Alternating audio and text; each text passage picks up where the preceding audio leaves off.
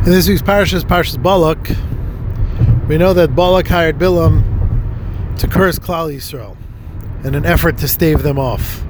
We know that Bilam attempted several times to curse Klal Yisrael, each time unsuccessfully. In a famous Maisa, when Bilam was going to curse Klal Yisrael, his donkey stopped moving.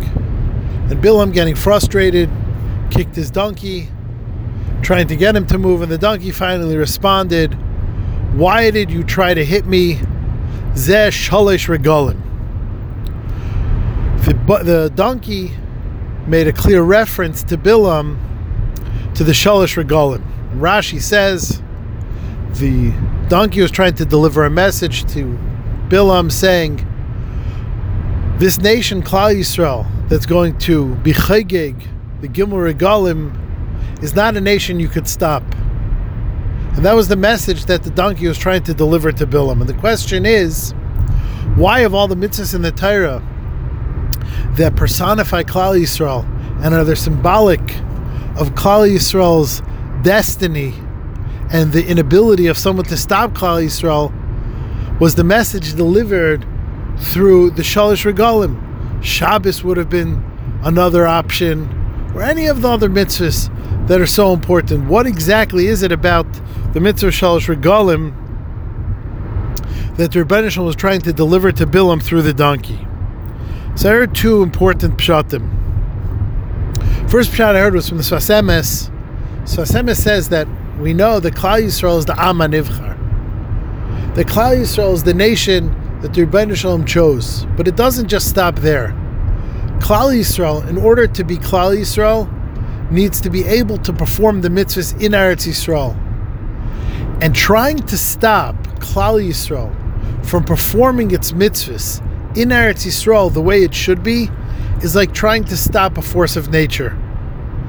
And the message that the the Asin was trying to deliver to Bilam was stopping Klal Yisrael from going into Eretz Yisrael and doing mitzvahs like Shalish Regalim that require us to be in Eretz Yisrael al Masam, Shalish Pa'amim Bashani Yireya Kol Zechurcha, is like trying to stop a force of nature. And it's simply not going to work. Klal Yisrael is a force of nature, it's a fixture in Eretz Yisrael.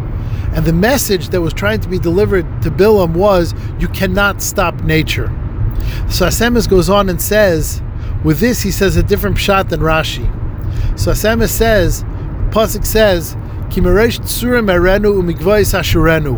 I see them in the high places and the mountaintops. Rashi explains it's referring to the Avis. Sfas Emes says another pshat. Sfas Emes says what Bilam was saying is that when he looks into Eretz Yisrael and sees the high mountains and the summits, all he sees is Yidden there. He sees the Yidden Meiresh Tsurim, he sees Yidden. Megvais, he sees Yidden.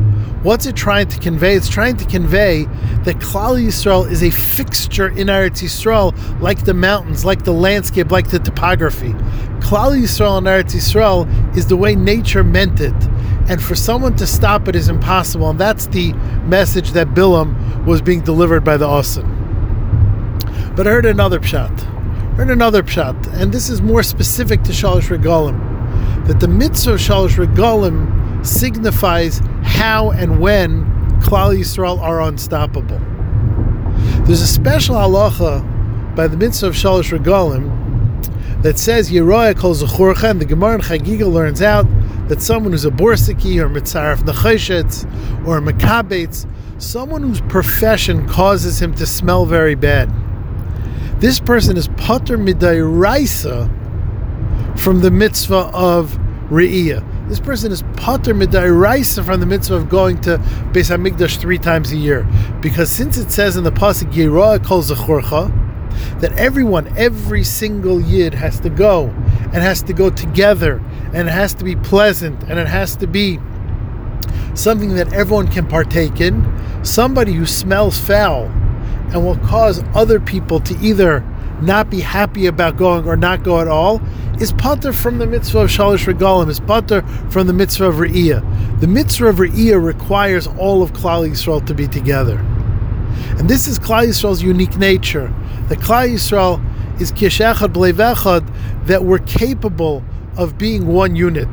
The message the Asan was delivering to Bilam is Klal Yisrael, who does Shalish Regalim, where we find this Inyan that every single Yid has to be able to participate together without excluding anyone, without making it unpleasant for anyone. When Klal Yisrael is like that, they're unstoppable, which is a message we find elsewhere in the Parsha. We find after several attempts of Bilam to curse Klal Yisrael, Balak recommends don't try to look at all of them at once. Try to be look to look at Kotsehu. Try to look at a portion of them. Don't try to look at all of them at once. Now this is somewhat puzzling. If you want to curse a nation, you should be able to see all of them. Why is the Torah specific? Why is Balak specifically recommending to Bilam to only look at a portion of them? It's this same message that finally they got the point that Klal Yisrael is a unit together they're impossible to curse. Klal Yisrael is one unit. When they're one people, is impossible to stop. The only possible way to stop Klal Yisrael was perhaps by divide and conquer, by taking half of them and causing them to be to be separate from the rest of Klal Yisrael. With that, ulai, a curse could happen. But anything short of that, it's impossible. Good Shabbos.